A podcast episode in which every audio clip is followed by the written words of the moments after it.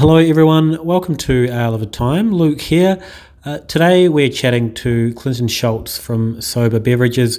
Sobah Beverages is a non-alcoholic beer company that uh, Aboriginal owned and specialises in uh, using a lot of native ingredients in the beers as well to sort of create some uniquely Australian flavours.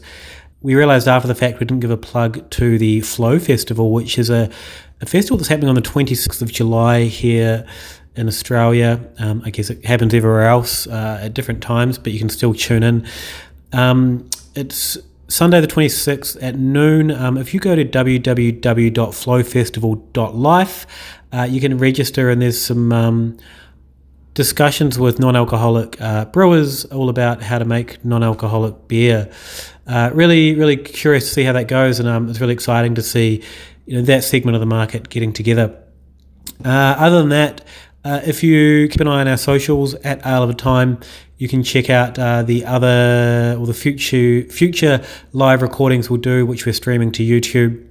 Uh, it's a great way for people to jump in and, and, and join in on the chat uh, while they listen in. If you ever find yourself listening to a podcast and you know the answer to something or you have a question, that's a really good way to, to tune in. Um, so you keep an eye on our social media for when we, we do our next one. Uh, but for the meantime, thanks so much for Clinton to Clinton for joining us. And uh, yeah, if you're I guess no matter where you are, stay healthy, wear a mask, stay inside, wash your hands. Cheers.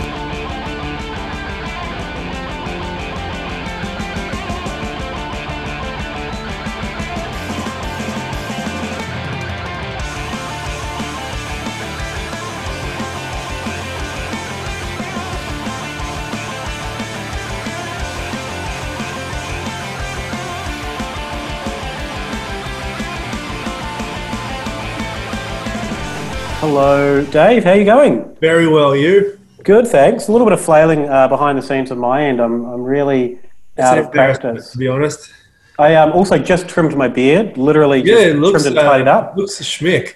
Um, I realised that the kind of the grey patch in my beard was more prominent the longer it grows. And How grey are you going at the moment? pretty grey. There's a, Yeah, a good solid grey patch that's really popping up, um, which I'm not totally against, but was just general tidying up as well. You kind of feel a bit ragged after being inside for what are we four months now. Yeah, that'll do it. Uh, how are you going? I can't complain. I've got more work than I've ever had in my life. Um, uh, yeah, I mean, I wasn't exactly burning the midnight oil um, in between lockdowns, so it, was, it hasn't been a huge adjustment for me. But um, I don't know. It sucks when you get told what to do, doesn't it? Hmm. Um, now, well, our guest is kind of looking busy, slightly below camera there. Uh, Clinton Schultz from Sobah. How are you going? Yeah, I'm good, thanks, guys. Yourselves? Yeah, yeah, good, good. You you seem to be a lot better than us. You're outside. Whereabouts are you? Yeah, at the moment, actually, just sitting out the front of uh, Pickled Pig Brewery in Tweed Head. So this is where we do all our uh, our sessional and um, development and, and small scale brewing, and this is where we started sort of three years ago. So we're still um, contract brew through here to, to develop all our products. So yeah, we've just finished uh, a aniseed myrtle stout. So I've been down here all morning, and now I'm just sitting down to have a yarn, which is good. So. Great. I uh, I don't know too much about Pickled Pig Brewery. What's their? Uh, can you give us a quick summary of them, and then we'll dive into your story. Yeah, yeah, for sure. So Pickled Pig's is just a small craft brewery based here in Tweed Heads, um, chemical free or natural as uh, based brewery. They do some uh, awesome beers themselves here. Their, their Ginger Ninja, it's a it's a ginger beer, is, is amazing um, and a big seller. But yeah, um, great guys to work with. Always been supportive of us when when we were starting, when lots others weren't. So it's been good. Great. Um, now, if people are in the chat um, and have any questions, feel free to fire them off into the chat, and we'll relay them. Someone's uh, surprised that that's what you look like, Dave. Well, Already in the chat, no, so. Yeah, not usually. It's a little bit uh, funky, but yeah. I, I, think let's That's make good. it usual. um, now, I've gone um, down to Mr. West here in, in Footscray and picked up one of your beers, um, Finger Lime uh, Cerveza. So I'm guessing kind of a light lager. Uh, I picked it up because I really like finger limes. I think they're just a magic, magic ingredient. Um, so I guess can you tell me a little, tell us a little bit about Sobah and, and your story and how it all came about, and then we'll, we'll talk about the beers themselves. Yeah, for sure. So Sobah basically came about as a product of my own lived journey. Uh, I stopped drinking about six years ago, and I've always been a beer lover, and I've always really loved craft beer. I, I grew up brewing with my granddad from when I was, I don't know, maybe six or seven years old. Um, he'd help us make ginger beer and he'd be making his, his 4X draft or something uh, like that at the time. Um, so, yeah, I, I quickly missed beer when I stopped drinking and led to uh, starting to sort of tinker around at home and home brew my own sort of non-alcoholic beers and um, in between doing that, I was sort of buying some off the shelf non alcoholic beers and looking at what different sort of native uh, botanicals and fruits and spices I could mix with them and see what sort of flavors I could get. And um, that was kind of the, the starting point of it, um, trying to find something that I was happy to drink. Um, and I had a food truck, and so it sounded like a great idea to uh, have something unique and pair it up with the foods that we were doing in the in the food truck. So we launched it in the food truck. We got great response. We we just were on a kegerator at that time. You know, we were just doing 50 liter batches and running two 19 liter kegs through our kegerator, and um, we'd get a lot of people coming up asking if they could get takeaways. And at the time, we were like, well, not really. So people started bringing along their own growlers so they could fill it up and take it home, which was awesome. And it kind of got us thinking, my wife and I, uh, that there may be something in this that we may be able to sort of make it its own standalone business and and look at how we could get it uh, more commercially available. So that's when we sort of then came along and hooked up with uh, the guys down here at Pickled Pig to look at how can we do this on a on a larger scale than I could possibly do in my uh, kitchen at home and um, produce something that uh, I guess wasn't going to kill anybody at the same time. And yeah, that was the beginning of it. So that was 2017, and it's just been constant sort of growth since then. The first two years was pretty hard work, just trying to shift the mentality of, I guess, majority Australians around accepting non-alcoholic beer as a legitimate thing and something that actually could taste good. Um, you know, some of the non-alcoholic beers that had been around had kind of left a bit of a bad taste um, in people's mouths around what non-alcoholic beer is and what and what it possibly could be. So we spent a solid two years, you know, trying to shift that mentality, and then the last twelve months, things have just gone gangbusters. It's great. It's really cool seeing. Um, there, there has been a real strong shift lately towards, um, you know, reducing drinking, um, or you know, seeing these kind of really interesting products come out that are non-alcoholic. Um, I was just having a chat at Mr. West when I was buying this. They've got some uh, wines, that, you know, non-alcoholic wines in that are, are really tasty as well.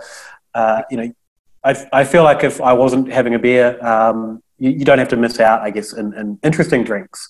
You know, you, and that's that's really exciting. Um, sure. I want to I want to ask. I guess the name is, is kind of obvious, sober. Yep. But is there, a, I guess, any sort of double meaning in, in the spelling or anything like that? Yeah, yeah, for sure. I mean, it's it's it's kind of funny, like the amount of people that buy it and contact us a couple of weeks later saying, "I just got it. I just got what it means." And I'm like, man, we're not trying to hide anything, eh? Like we're pretty upfront. um, so that's always been entertaining for us. But yeah, it's basically a, it's obviously a play on word of, of sober, um, being sober. Uh, but that suffix BAH, or the sound of that, BAH, bar, uh, for a lot of the Eastern Board um, Aboriginal language groups, it's, it means place of. So that's kind of our play, play on the words of, of place of sobriety um, in Wollongong. So that's where the name kind of came from, yeah. Yeah, great. Um, I'm glad I asked. Um, also, the, the artwork is another cool thing I really like about this one. I don't know if you can see it properly. Um. I'm, I'm going to guess there's stories about there. It's probably even on the can. Um, I haven't turned it around yet. Can you sort of talk us through how you get the artwork done and, and you know what's the stories behind that? Yeah, for sure. We've worked with uh, a few different uh, Aboriginal artists over the last few years uh, to to work on our designs. You know, we're, we're heavily about trying to promote um, Aboriginal Torres Strait Islander culture, Aboriginal Torres Strait Islander uh, foods and um, and also languages. So we we try and as much as possible uh, work our designs to to be story based around uh, the particular fruits. That's the, the direction we're moving forward anyway. Is to make our designs very particular to the, the native produce that we're using and the story may be present around that produce and the use of that produce in the reason, regions it comes from. Um, so we're actually in a in a massive phase of rebranding at the moment. So all our labels actually come out a lot more individual um, moving forward, based around whatever native produce is in there, because everything we produce is infused with some kind of native produce. So. Uh, so the stories will all be based around maybe the places they come from through to medicinal purposes of, of those um, products. Um, so it's been great working with uh, got a jet flying over. You always get a jet at the perfect time. Eh? it's been working with different artists um, in different regions to, to come up with those new stories moving forward. Um, originally, our, our artwork was done by a Gamilaroi art um, called Jason Passfield. Um, he uh, worked very closely. Sort of, we commissioned him to, to do the piece that's on those cans. So what I was looking for.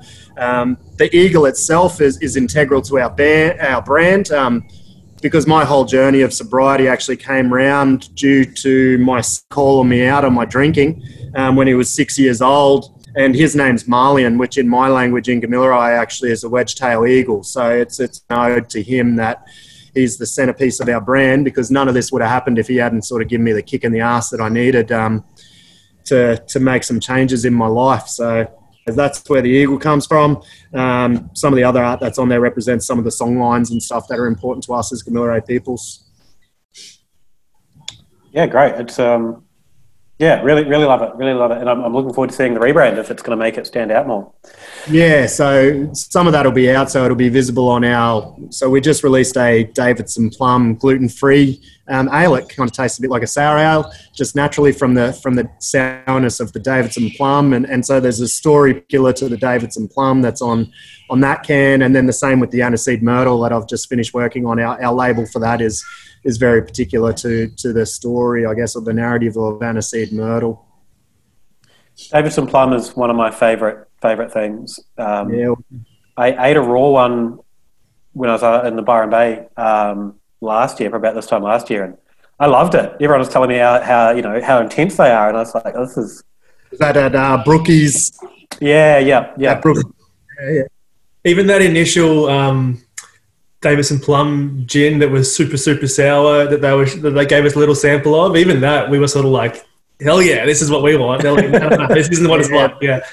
like the original Warheads. Yeah. Yeah. Um, someone in the comments, uh, Sam, oh, Sam, good to see you back. Um, always good to see you in, in the chat.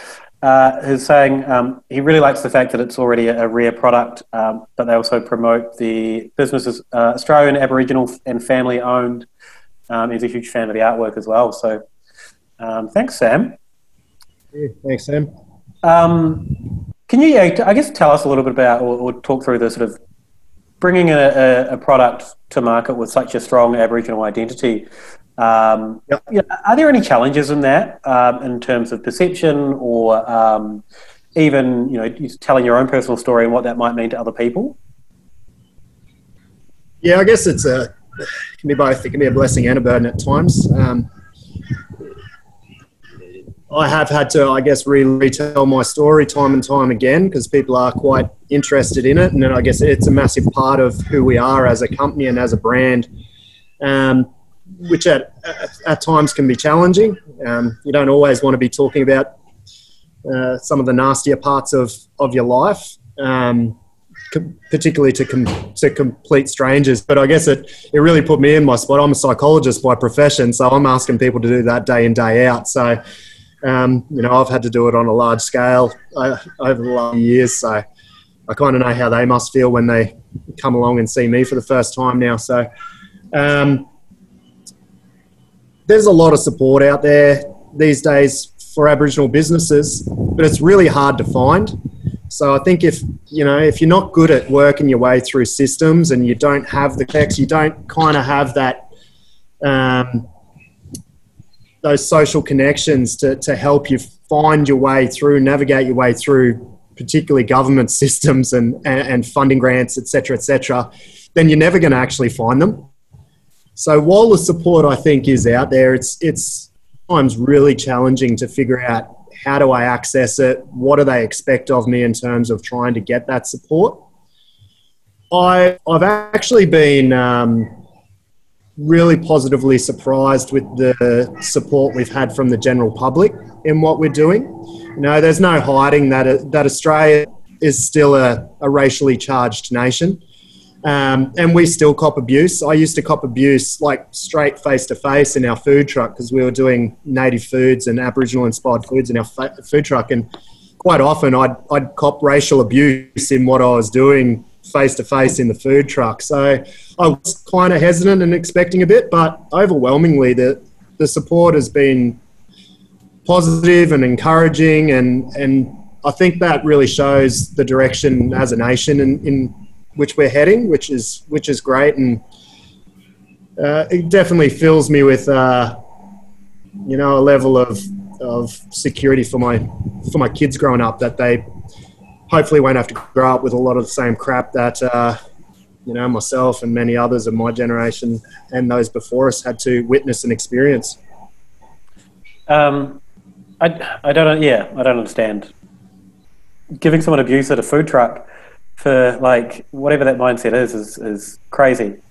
Um, yeah, yeah, you know, I don't, I don't, I don't have parents come up their kids and, and literally call me disgusting because I was ca- I was cooking uh, native game meats, saying that's disgusting. I can't believe you you, you don't get arrested for that. And I'm going, well, you're sitting there chewing on a big fat cheeseburger. Like, don't you think that came from an animal? Like, I, I, yeah, interesting at times. But You're going so know. far out of your way to express it too. Like, I don't understand it. Yeah.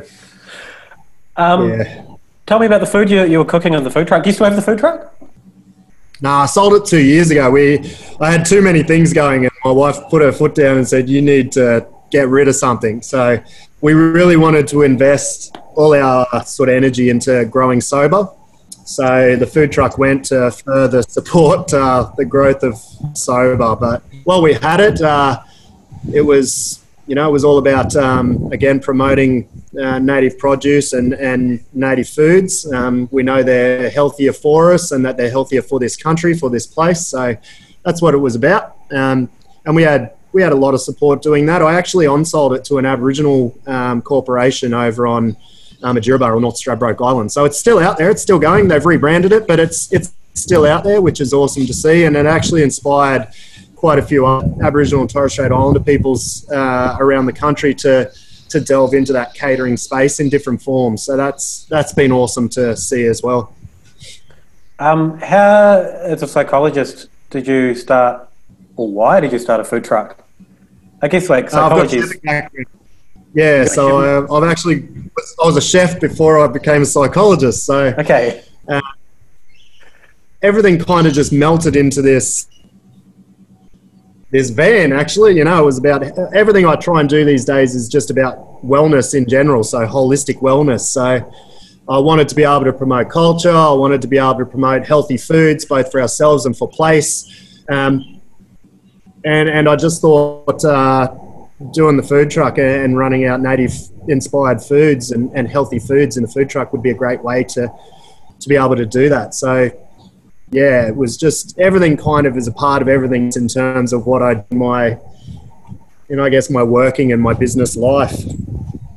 Obviously, it was a positive reaction, but what would people think when they were going to a food truck and then there was non-alcoholic beer available? Um, how were they? How are they approaching it? Well, a lot of the, the I guess a lot of the places where you end up serving from a food truck are, are public events where you can't have alcohol. So, you know, food trucks in parks or, or little council run festivals and stuff that you can't have alcohol. So, a lot of the time, people were really stoked just to be able to get their hands on a icy cold beer. Um, and they probably, you know, unless we told people that it was non alcoholic, people were just coming up and ordering a beer. And then after they're halfway through it, I'd generally tell them it was non alcoholic and they'd say, oh, bullshit. You know, you, don't lie. And I go, no, well, it's non-alcoholic. I wouldn't be able to give it to you if it wasn't. I'm in a public area here and I don't have a liquor license. So, um, yeah, it was a great way to sort of fish people in, I guess. You know, we were just basically letting them think it was beer and they were enjoying it as a beer. And sometimes after you tell them it was non-alcoholic, they go, oh, spit it out and go, I don't want that rubbish. And I go, mate, you're enjoying it 30 seconds ago. Um, I don't know what your problem is. Um, but yeah, the majority of the time were just people were just stoked to be able to get a decent tasting non-alcoholic um, beverage, and and were quite surprised that was a real thing. I, I kind of think, um, if I was thinking of if I'm going to a food truck and um, there's a, a, non-alcoholic beer, I'm already kind of invested in getting something from the food truck. So I, I you know, as someone that likes a beer, would probably go, oh, I'll give that non-alcoholic beer a go, um, yeah. and and see, you know, like it, it almost kind of people are a little bit off balance already um, at the food truck. They're out at an event. That's probably they're open to that suggestion of trying a, you know, something that they typically, if it was offered in a pub, they'd just be like, "Nah, I'm not, I'm not doing that." Yeah, yeah. Um, How do you make non-alcoholic beer? I know there are a few ways, but I don't actually know what any of them are. How do you create this product? Yeah, there is a few ways. So uh, I guess the larger companies, um, some of the multinationals, the way they generally do it is to use a reverse osmosis process. So they'll just produce their run-of-the-mill beer and then they'll extract the alcohol away from the rest of the liquid, um, which you know tends to taint the flavour of the product. Really, like you create something and then you go and mess with it, it tends to mess it up. And sometimes you're not starting with the most uh, amazing tasting beers in the first place, I guess, from some of those companies. Um, some of the other companies boil it off, so heat treat it and take it off. We uh, we've tried to be as low intervention as possible on in terms of the way that we produce ours. So we actually use a particular strain, or a couple of strains of yeast that just refuse to consume maltose. So it's largely the consumption of maltose that leads to the production of high levels of alcohol in, in beer. Um, and so the yeast we use just refuse to consume the maltose. We don't get the production of the alcohol in the first place. We get slight levels um, just from the from the consumption of the fructose and sucrose, whatever glucose and anything else may be in there. Um, but largely the sugars that are in beer is maltose, and um, yeast won't have it. So that's how we produce ours. So we're able to fully brew and not have to do any further processes to our to our products and, and still achieve a non-alcoholic uh, product at the end of it. How do you test uh, for for that? Like, do you have more rigorous testing than say a, a, a alcoholic brewery? Yeah, so everything that we produce is um, tested the same way as any other product is to get the exact alcohol value that's in it. Um, so yeah, we can we can tell exactly what's in there. Even though our products say less than five, generally they're running at about 0.2 at the most 0.3 percent. Um, so very very low uh, alcohol content in them. Definitely non-alcoholic. Um, there's more alcohol, literally more alcohol in an overripe banana or orange than you're going to find in our in our beers, you know. And and the majority of kombuchas and other drinks that are out there are going to contain more higher levels of alcohol than you're going to find in, in our products. Um, when we first started, we did have uh, a bit of a process, um, secondary fermentations happening. The yeast we use is very um, temperate sensitive, so it would be active at anything sort of above four degrees. So even just even when we were doing cold storage and cold shipment, um, just the fluctuations in temperature at different times of somebody picking it up and um, getting it home and putting it in their fridge uh, could have led to a secondary fermentation in the product. Um, so we pasteurize everything that we do now, and that ensures that we have a dry shelf stable product that we can get to anybody anywhere in, in the world, really, but definitely in Australia. So um, that's the only sort of further intervention that we have to have on it. And, and we made that choice because cold storage and cold distribution is just too damn expensive and too unreliable. What's the for uh, to be able to be call it non-alcoholic? What's the limit? Yeah. Yeah, 0.5. 0.5, righto. Yeah. Anything under 0.5 is is legally non-alcoholic. Um, anything under anything between 0.5 and 1.15 is um, ultra low, and then obviously above that you move into your lows and your mediums, etc., etc. So any, anybody technically who's producing a a beverage that's under 1.15 percent uh, doesn't have to pay alcohol alcohol tax or anything like that um, because it's ultra low um, and it's and you in a lot of products you get no levels of alcohol production of that anyway you know if we start soy sauce it all have to pay alcohol tax if we started going down to those levels and sourdough bread and a whole bunch of other things so um, yeah so we're, we're really low at 0.2 0.3 percent I literally um, stayed one day and got on the bag and blew 0.0. So um, it's impossible, it's impossible to get drunk drinking non-alcoholic beer. I feel like trying would just be a very awful experience after drinking, oh, I don't know, two or three liters. Um, question here from Sam. Um, you mentioned there's a stout coming uh, yeah. uh, he's just wanting to know what botanicals. Um, I think you mentioned it, but remind us what that was. Aniseed myrtle.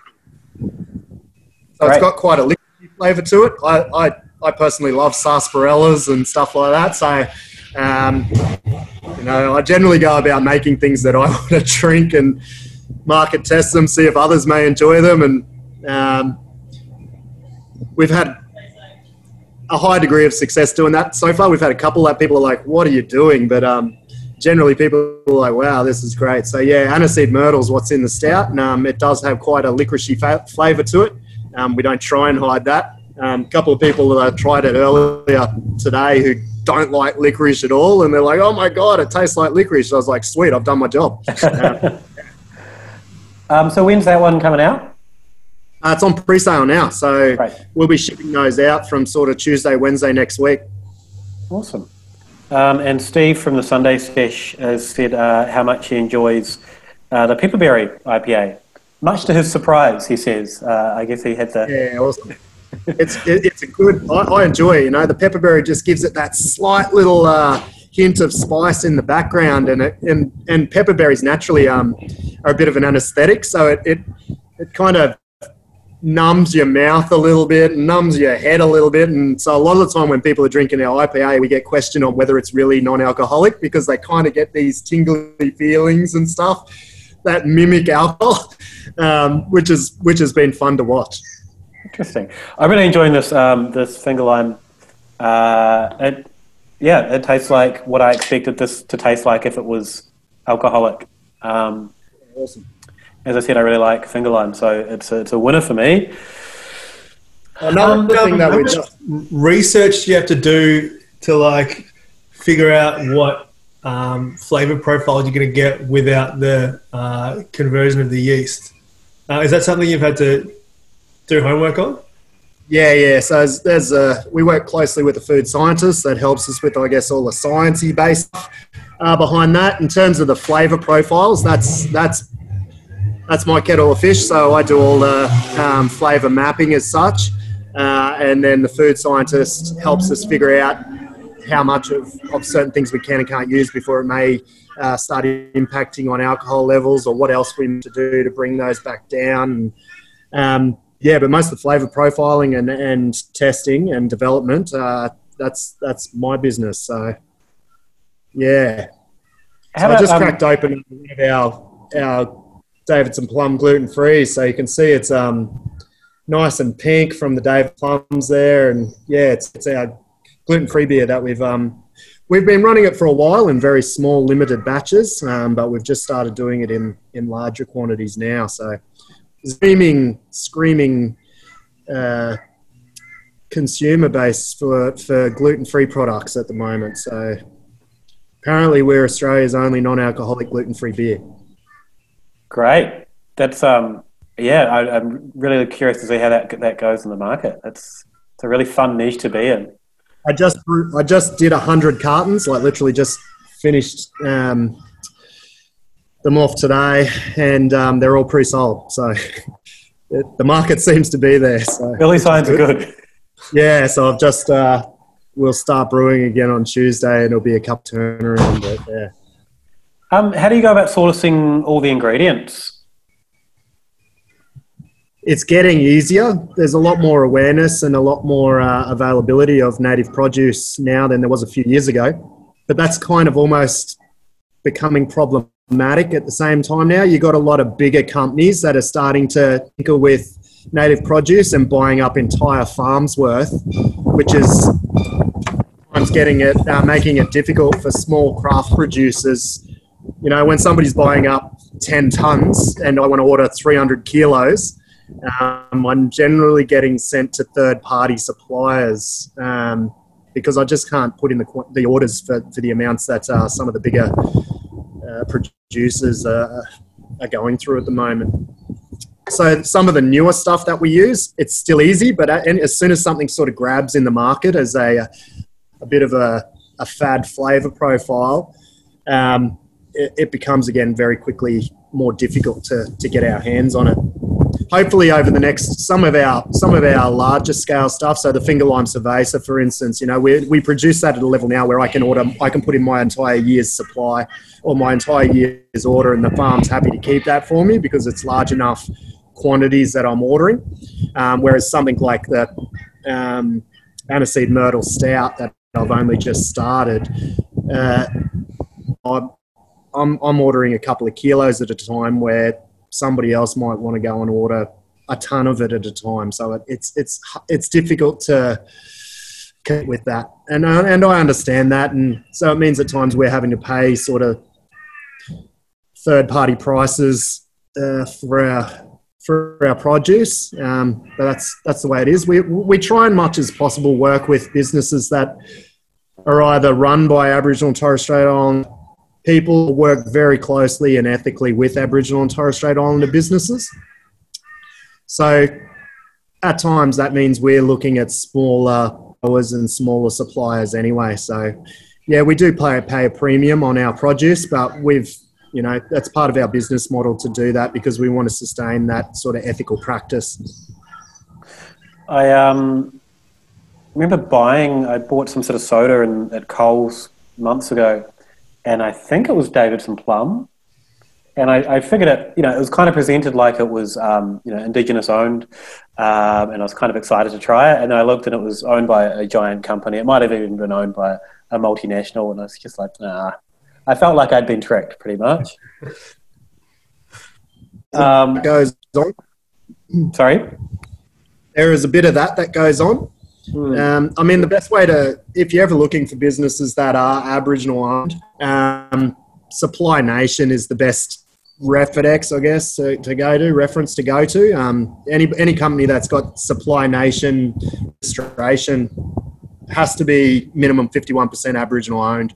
Aboriginal Torres Strait Islander owned. So, so is that there's a, obviously still ways around that. Obviously, you get some company that uh, go and offer Aboriginal peoples, Aboriginal Torres Strait Islander peoples, 51% of their business just so they can jump in on that supply nation market.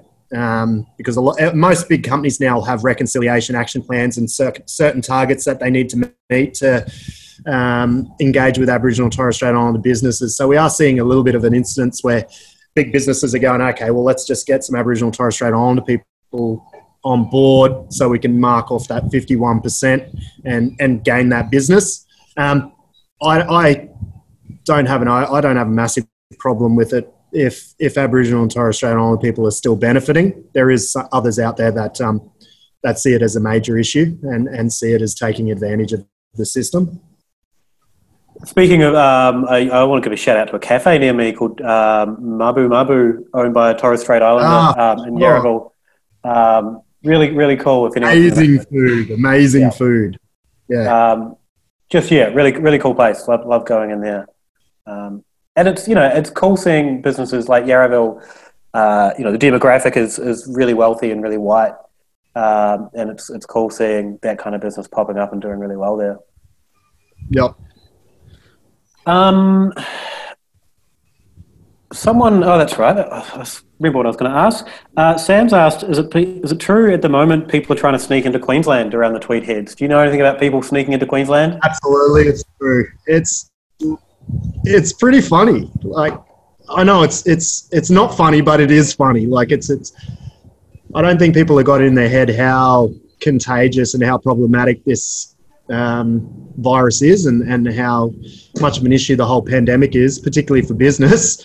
Um, and that if we don't all do the right thing and, and abide by, you know, as as inconvenient as the rules may be, if we if we all flaunt them, then we're never going to get through this um, in a period that's going to save a lot of those small businesses. So, but it's man, yeah, it's been funny watching how many people are trying to skip the border.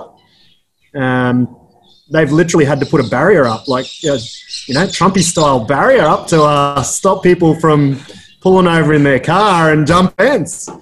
Um, about a kilometre up the road from where I'm sitting right now, actually, is where it is. So the traffic is chaotic. My, myself and um, some of my workers, um, we got to try and drive back through it after this, and it'll probably take us an hour to get 15 minutes up the road.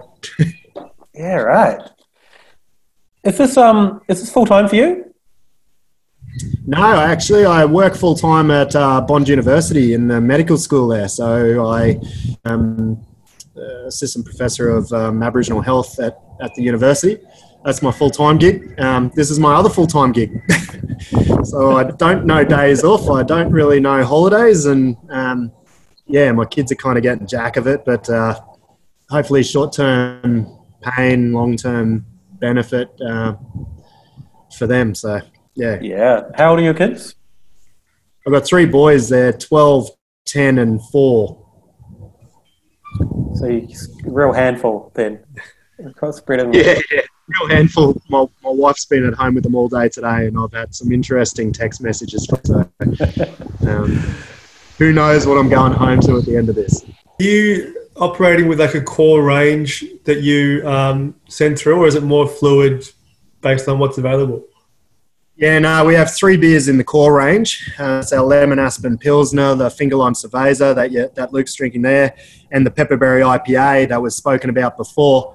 Uh, and then yeah, we have a sort of rotation stuff and, and always trying something new. We've been waiting for about 18 months. We've, we've actually just installed and commissioned and just finished running the very first brew um, of a tunnel. Uh, tunnel pasteurizer. So we, we, we managed to get a grant and, and purchased our own um, sort of craft size tunnel pasteurizer.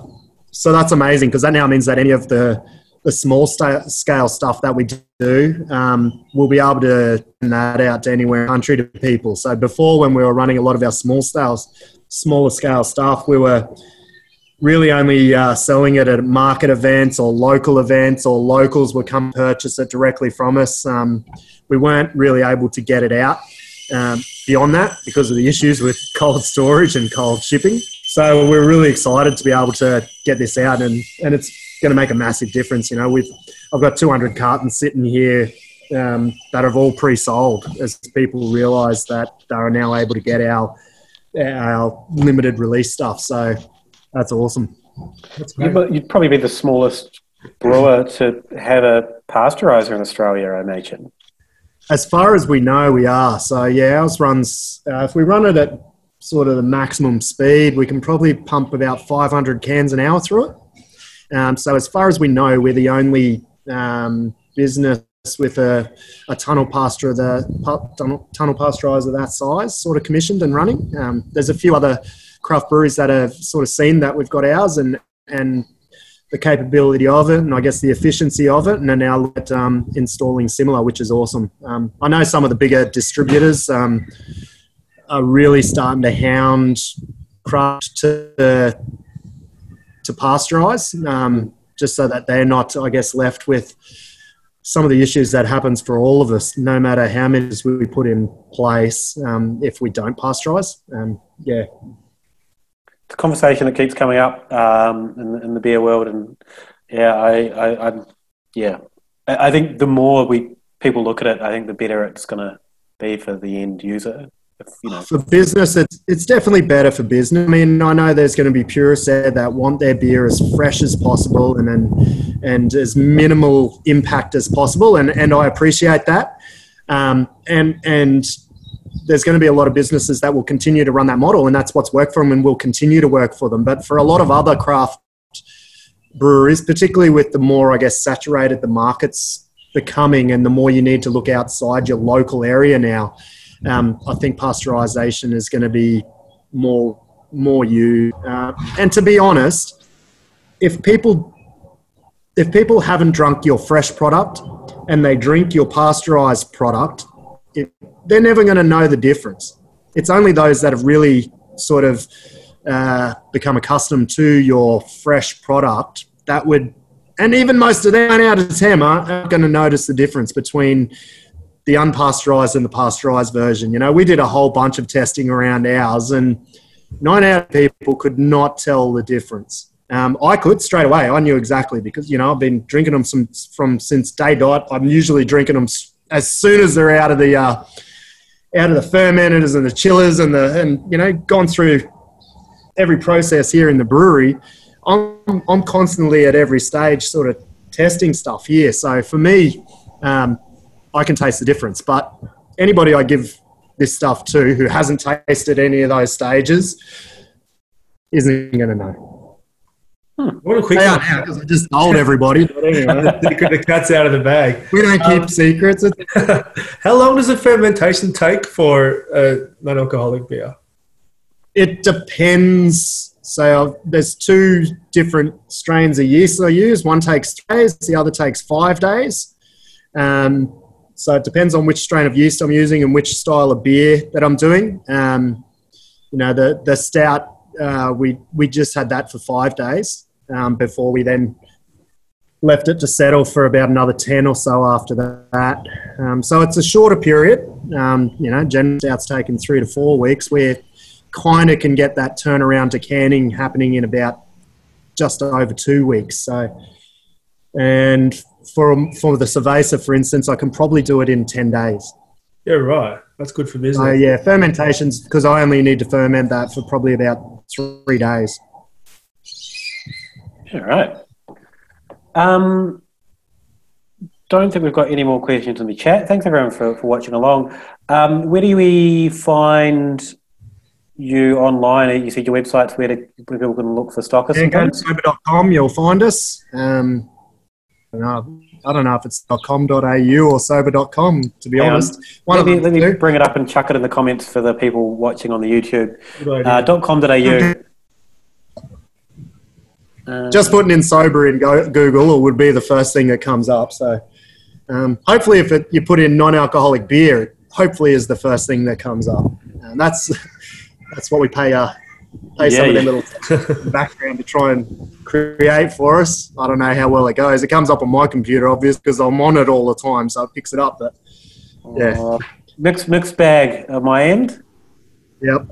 Um, Somebody was telling me that comes up for, for a lot of people is still Dan Murphy's. You put in uh, non-alcoholic beer, and Dan Murphy's is the first thing that comes up okay. generally. Are they got a much bigger marketing budget than me, so shrewd SEO going on there. Yeah. Are, are you in Dan Murphy's yet? We've just gone into 35 BWSs and 15 Dan Murphy's stores between Brisbane and Ballina. So we've started off in the sort of local southeast Queensland and Northern Rivers area, uh, and hoping by the year have national distribution through through BW, BWS and Dan Murphy's.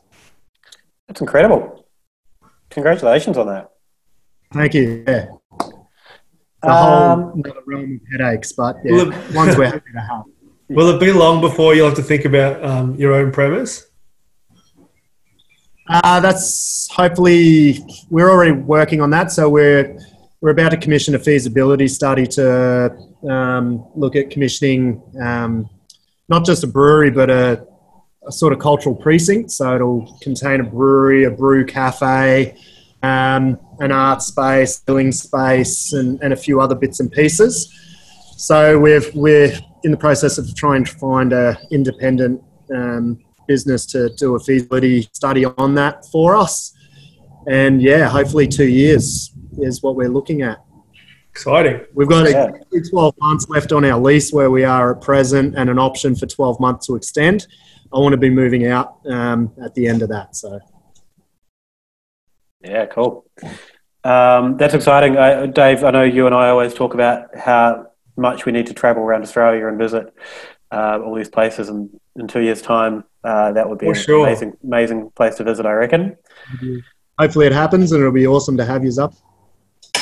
Uh, what's on? Uh, Sorry. up for some decent weather and um, cold beers. Yeah, it'd be nice to just be outside of a house, to be honest, right now. um, what's on for the rest of the weekend? Uh, I've just mown my lawn. Uh, we're doing a little bit of a um, Zoom chat quiz tonight, so I'm going to be feverishly googling answers, just getting all the research in before then. Pretty uh, competitive. I want to win. I always want to win quizzes. Yeah, How about you? Uh, don't know. I've kind of had a pretty busy morning. I got up this morning and baked bread. Uh, did some yoga this morning. I, I started doing yoga to, um, I guess, I don't know, help my, my body be healthy. um, did a little bit of shopping, like just went down to Mr. West and grabbed some things. So it's been a, I don't know, I feel like I've achieved a few things today. So Emma's making salmon tonight, which I'm pretty excited by. So Just an action-packed sort of day, if you ask me. it's about all the action we Salmon. could do. Good way to end the day. Yeah, salmon and celeriac mash, which I'm really excited by. Beautiful. Uh, good, Sounds good, good. good fresh produce. How about you, Clinton? What do you got on? Uh, tomorrow I've actually got to prep a couple of lectures that I've got to do on Tu- on Monday. So yeah, I'll have a another day on the computer, but hopefully uh, get out in the morning and go surfing with my kids for a couple of hours, and yeah, hopefully just get out and do something with them for a couple of hours before I have to do some more work. Um, otherwise, they're going to be rattled. Um, thanks so much, and uh, everyone that watched along on the YouTube, thanks uh, for joining us for the chat. Uh, and we'll be probably doing more of these. I think we've got four more weeks of being locked down at least. Um, and I guess with that in mind, if you're around Melbourne and Victoria, wear a mask, stay inside. Uh, just don't don't go spreading it around. What is everyone doing? Uh, be healthy because Do the right thing. small business needs you to be healthy right now. Uh, thanks again, Clinton. I really appreciate you taking the time. Thanks for having us along. It was a good yarn.